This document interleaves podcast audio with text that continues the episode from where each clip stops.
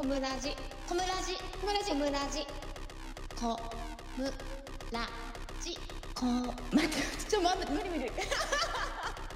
ょっと無理だわ。はい、えー、皆さんこんにちは、うん、今日はね37回今日もちょっと私一人小室一人でやっていきます。えーとですね、まあ、上手にこうなんでしょう人生を生きていく上でえーとやっぱり仕組みをこう考えながら生活していくとですねまあ損をしないで済むですよ。これはあの私結構あのずっと昔からまああるあの経済学者さんのねあのお話で、えーこれをまあ胸に刻んで生きているわけなんですけどまあ例えばですけどねじゃあなんかこうまあギャンブルでね勝ちたいと思った時にギャンブルって勝てるわけないんですよ絶対に。だって運営がいるわけだから競馬だって配当7割でしょ？0.7になるわけですよ。だから1億円かけたらみんなで1億円かけたら7000万円を配当金として返しますよ。3000万円は JRA の儲けですよっていう形になってるじゃないですか。だから当てずっぽうにかけても当たらないしまあ当たらないんですよ。当たらないし儲からないんですね。で、まあ、もちろんそれ当てるのがうまいっていう人はいます。でそういう場合っていうのはあのもう例えばよっぽど馬をよく見てるとかもう近くで見てるとかそれこそトレーニングセンターに行ってその前前の週のね、えー馬の追い切りを見て、えー馬の走り具合を見てこの馬ちょっと今週めちゃくちゃ調子いいぞというのをちゃんと情報としてね持っている。という状況だったらあ分かるかもしれない。でもそうそれを新聞に載っけちゃったらその馬人気になっちゃうじゃないですか。人気になったら配当が下がるんですよ。っていう仕組みになってるからみんなが同じ方向に行ったらね基本的にはあの当たったところで儲からないと。外れた時のリスクのが大きいと。いう具合になってしまうわけですよね。うん。なので、えー基本的に競馬って頑張っても儲からないんですよ。でよく競馬丸得裏情報とかっていうのを会員様限定毎月え5万円払うと儲かります。絶対勝てます。みたいなのがあったらまあよくそういうなんかこうなんてなんていうんですかね。そういう敵屋さんみたいなね。まあいるわけですよね。えーそういう情報を売ってね、えー情報商材を売って儲かるみたいな人たちがいるんですけどもうそれで絶対儲かるんだったらみんなやってるはずじゃないですか。だからそういう人たちのまあもちろんねその率がいいよっていう敵屋さんはいると思いますよ。もうお金だって本当に儲かったっていう場合もあると思うんですけどはっきり言って少ないです。そんな絶対儲かるんだったらみんなやりますから。だからそういう構造をちゃんと分かってそうだよなって分かる人間じゃないと結局貧乏側にずっと居続けるんですよ。だからその思考からどっか脱却するためにはよく考えるしかないんですね。この仕組みのあり方について。えっ、とパチンコだってそうです。パチンコだって店舗があってえっ、と機種をね寝台入れ替えって言って寝台を入荷してね入荷して、えー従業員をたくさん雇ってそれで従業員にも給料をちゃんと払えている。そして機種を毎月入れられているんだから黒が出てるわけじゃないですかイコール皆さんは儲からないんですよ。でその気持ちでパチンコなんか行かないとダメです。負けるの前提。勝てないようが普通なんですね。えっ、と昔は勝てる時代だったよとかっていうのは分かるんですけど、えー、と勝てる時代だけど負けてる人はいっぱいいたので。じゃなきゃ成り立たないじゃないですか。あの昔は勝てる時代だったイコールみんな勝ってたかといったら負けてる人がっつり負けてるし勝ってる人はがっつり勝ってるっていうパターンがあったかもしれないけどあの本当にねあの首つっちゃう人みたいなのがいたぐらいあの昔の、まあ、4号機の時代のスロットなんかね闇でしたからね。そういうのがあったので、えー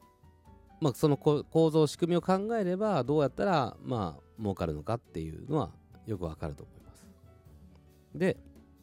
皆さんがそうですね皆さんという言い方と失礼かもしれないけどこれ3つあるんです。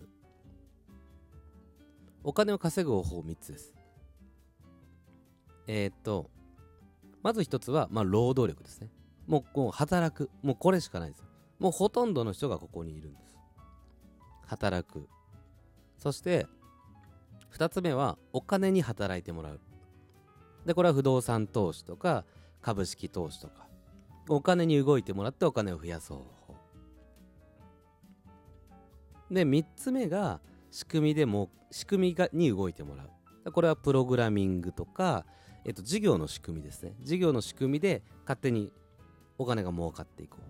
う。だから不労所得とかっていうのは結構難しいんですけどえっ、となので一番はうんともうほとんどの方は労働力でもお金を増やすしかない。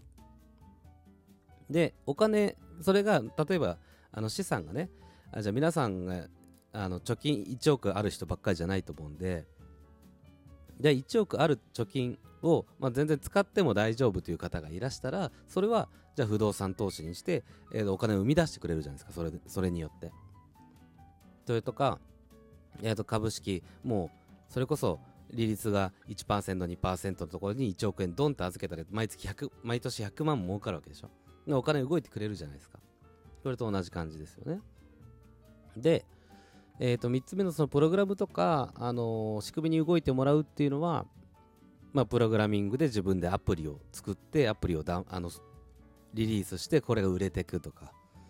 あとは、えー、そうサイトをね作ってそこに広告乗っけて、えー、それを見てもらうことによってお金がだんだん増えていく。アフィリエイトとかもその類ですかね。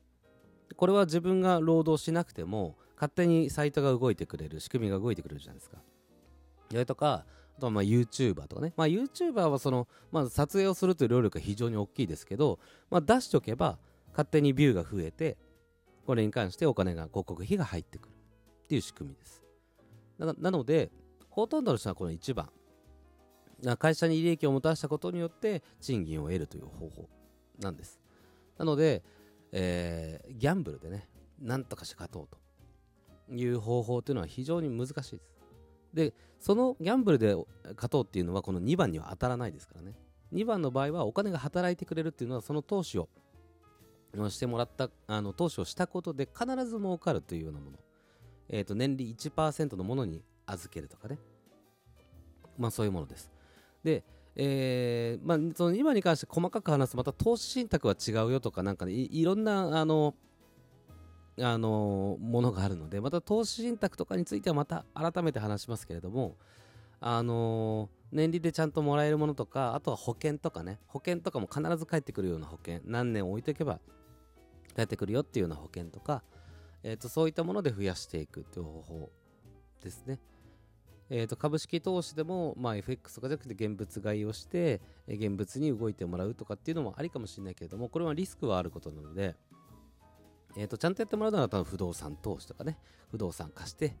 えー、お金で不動産買って不動産を貸すことによって毎月賃金を得ていくあの賃料を得ていくっていうようなやり方とかですね、まあ、これは2番目に当たるのかなと思いますね。なので、えー、そういうこう社会の仕組みを分かっていればあのここに人件費かかってるんだから俺儲かるわけないよなとかっていうのは普通に考えれば分かるんですよ。だからパチンコ屋さんに行ったら、まあ、お金を捨てる気で行けばいいんじゃないですか。まあ、それを機種を打つことを楽しませていただいたことに対してパチンコ屋さんに払うとかね。そういう気持ちでいかないと絶対ダメですから。うん。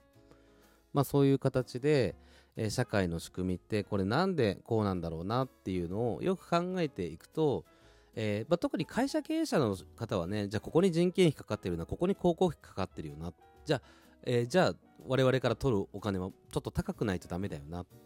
で広告バンバン出してる会社とかだったら広告費めちゃくちゃかかってるだろうなっていうのはもう想像つくじゃないですか。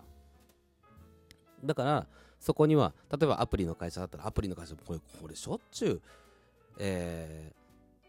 宣伝広告やってるよなって会社だったら中に課金っていう仕組みがなかったら成り立たないから課金をさせようとしてくるはずなんですよ。アプリだったらね。じゃなかったら成り立たないから。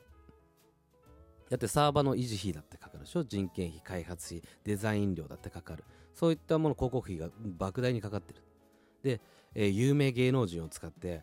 広告なんか打ちゃさそれに対してももっと大きい広告費がかかってくるよな。じゃつまりアプリの中でこれ無料では絶対無理だろうなって考えるのが普通なんです。中で、まあ、課金を促すようなものがあって課金をした人だけが楽しめるようなゲームになっていかなかったらみんなやんないじゃないですか。無料でやるじゃないですか。それじゃ儲からないから、えー、課金する人と無課金の人の差が出る。は当たり前なんですよ。で無課金で文句言ってる人はあ課金しないと楽しめないゲームでした。ってアプリに低評価つけてるような人は仕組みが分かってないんだなって思います。そりゃそうでしょって。だから無料でできるゲームだったらあのもう全く宣伝してないようなゲームで、まあ、広告が表示されるようなゲームでねやっていけばいいんじゃないですかっていう。そういうなん仕組みがわからないからイライラするんですよ。仕組みが分かってればあそうだよねって納得はできるはずだし、えーと、それぐらいしていかないと今後その情報が溢れた中であの本当に損をすると思うので損をした生き方をしないためにそういううん、まあ、ちょっと賢いちょっと考えれば分かることなんでそういうのをやっていったらいいんじゃないかなと思います。はい、というわけで、えー、今日もですねちょっと面白い話ですよね。えー、37回、えー、今日は、えー、仕組みの話でございました。はいということで、えー、小室でございました。ありがとうございました。